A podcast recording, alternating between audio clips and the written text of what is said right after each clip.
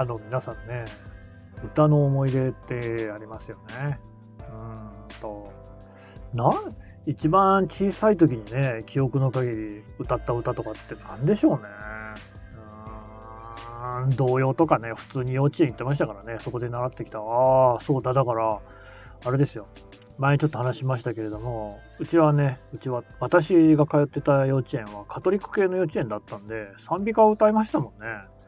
マリア様の心みたいなやつね。うん、それしか覚えてないけど、それがひょっとして私のあれですか？えー、オフィシャルソング第1弾なんですかね。ま、もっと前からね、多分みんなの歌とか見てたと、聞いてたと思いますけども、うんと、歌謡曲。歌謡曲はね、えっ、ー、と、松田聖子さんがね、大人気でしたね。だから小学1年生の時だったと思いますけれども、えー、下校をね、なんか同じクラスの女の子と帰っていく時に、赤いスイートピーを歌ったような記憶がありますもんね。うん。あとはそうですね、それより前ってことになると、うちにね、えー、ピンクレディの財布があったんですよね。財布って言ってもなんかのこう雑誌のおまけについてくるようなチャッチいものなんですけど、プラスチック、ビニール製のね、カバーがついてて、あの、コイン、硬貨が入れられる、10円玉とか100円玉とかがなんか入れられるようなね、まあ、あの、本当にあの子供向けの財布が、なんかうちにありましてね、本当あれかな、そういうありましたよね、学習雑誌ってね、小学館のね。うちにはテレビくんとかね、ありました。うん、あれは学習雑誌なのか？学習雑誌っていうと普通、小学1年生とかね、そういうやつかな。幼稚園とか芽生えみたいなのもありましたけどね。で、僕はそうだ、テレビくん読者だったわ。テレビくんっていう雑誌あって、テレビマガジン、テレビランド、テレビくんってこの3大ね、子供テレビ雑誌があって、テレビくんで、テレビくん派でしたわ。あの友達のね、米原くんはテレビマガジン派でしたもんね。うん。で、そう。それ、それの、でも、ピンクレディーとか載ったかなテレビ雑誌、幼児向けテレビ雑誌ってやっぱり基本的にはあのヒーローもの、ね、デンジマンだとかね、ギャバンとかそういうのが載ってて、アニメもいくらか載ってたのかなちょっとなんかアイドル載ってる感じ、ピンクレディーはアイドルなんですか？まあ、ともかくね、ちょっとよくわかりません。けどそれうちあって、で、だからピンクレディーはしかし、なんていうのかな、世代じゃない、世代？ギリギリ自分の物心ついた時に、えー、あったかないかぐらいの感じだったと思うんですよね。うん。それに比べるとやっぱり松田聖子さんとか、中村明菜さんとかっていうのは、私が歌番組を見ている時にかかっていた曲ですよね。歌番組ありましたね。あれですね。私が最初に見てたのはテレビの歌番組じゃないですね。えー、ラジオです。うちにはラジカセがあって、土曜だか日曜だかね、日曜じゃないかな、にはね、そういうその、構成化粧品歌謡ベスト10であるとかね、全日本歌謡選抜であるとかね、そういうの聞いてましたよね。うん。あれが多分最初で、え、何聞いてたかなはっきり覚えてるのは、えっ、ー、と、帰ってこいよっていうやつ。きっと帰ってへってやつあれですよね。あれ、流行ってましたよね。あとね、うんとね、明確に、そう、この歌いいなと思って歌詞を暗記した歌は、あの、岩崎宏美さんのマドンナたちのララバイですよね。何ですか、歌謡サスペンス劇場かなんか、あの2時間ドラマのエンディングテーマとして有名だったんじゃないかなと思いますけれども、さあ、眠りなさいってあれね。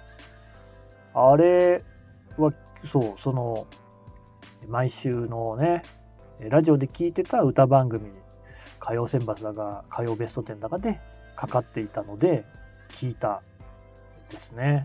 うん。テープに録音して何回もこう、繰り返し聞くことによって暗記しただと思います。だから私今でも一言一句、少なくとも1番は全部歌えますもん。2番も多分大体歌えると思いますね。あの頃のね、熱意って何だでしょうね。めっちゃ覚えてますもんね、歌をね。うん。あとはでもなんだろう。うーん。松田聖子さんも実は赤いスイートピーしかわかんないですね。とね、僕より少し上の世代なんですよ、やっぱりど真ん中って。だって小1ではね、やっぱりまだそういうね、惚れた腫れたの恋愛ソングはわかんないですよね。だから、えっ、ー、と、めっちゃいっぱい曲ありますよね。青い珊瑚礁であるとかね、なんかピンクのモーツァルトであるとかね。おお、これ色だな、全部。まあなんかそういうのっていうのは知らない。えー、知ってるんだけど、聞けば、あ、はいはい、あの歌ねってわかるけど、歌詞わかんないから聞き込んでないですね。うん。マサ聖子さんとその時貼ってたのが河合直子さんだと思いますけど、河合直子さんに関しては全然知らないですもんね。喧嘩を止めてとか多分そうなんでしょうけど、それは後から知ってる。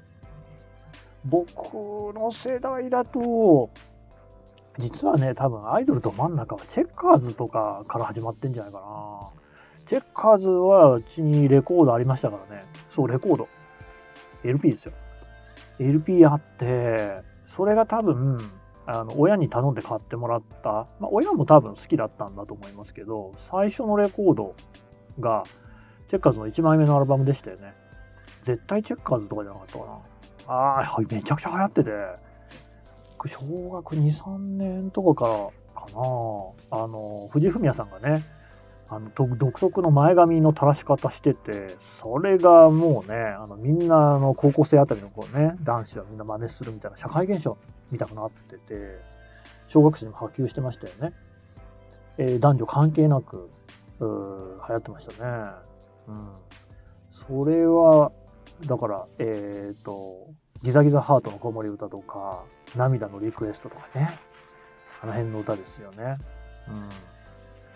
その頃になると多分、歌番組を乱してる、えー、トップ10ですね。うちはね、結構ね、厳しいと言いますか、小学生の時には、9時までに寝ろって言われてたんですよね。で、トップ10は8時からやってたから、これは見られた。だけどね、ベスト10。多分、歌番組で一番こう代表を一つ挙げろって言われたら、黒柳徹子さんのね、久米宏さんのザ・ベスト10だと思うんですけど、あれ9時からなんですよ。で見られなかった。うん。一回も見たことないと思います。だと、もっと遅いのが夜のヒットスタジオですよね。あれ10時じゃなかったですか？ああ、だから NHK でやってたレッツゴーヤングっていう番組あって、あれは日曜日の6時だったと思うんですけど、あれは見てましたね。田川陽介さん近いよね。恋指で弾くようにっていうね。私、ルイ・ルイはね、知らないですよ、現役ではね。もっと多分上の世代。だ田川さんがもうなんか、ちょっとその時出てるアイドルよりはお兄さんみたいな感じで MC を務めてましたからね。あれ、見てましたね。ぐらいかなうん。やっぱり最初は歌謡曲からでしたね。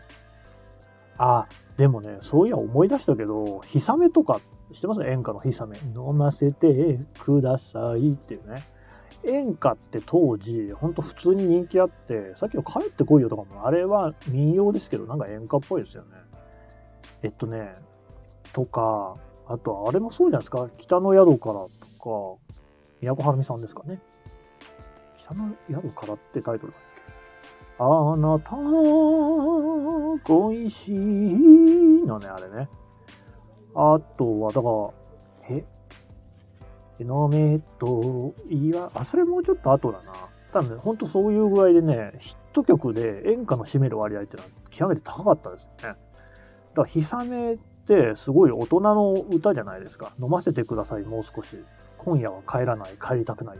誰が待つというの、あの部屋で。そうよ、誰もいないわ、今では。つってね。いや、ほら、うち暗記してるでしょ。だからね、すごい聞いてんですよね。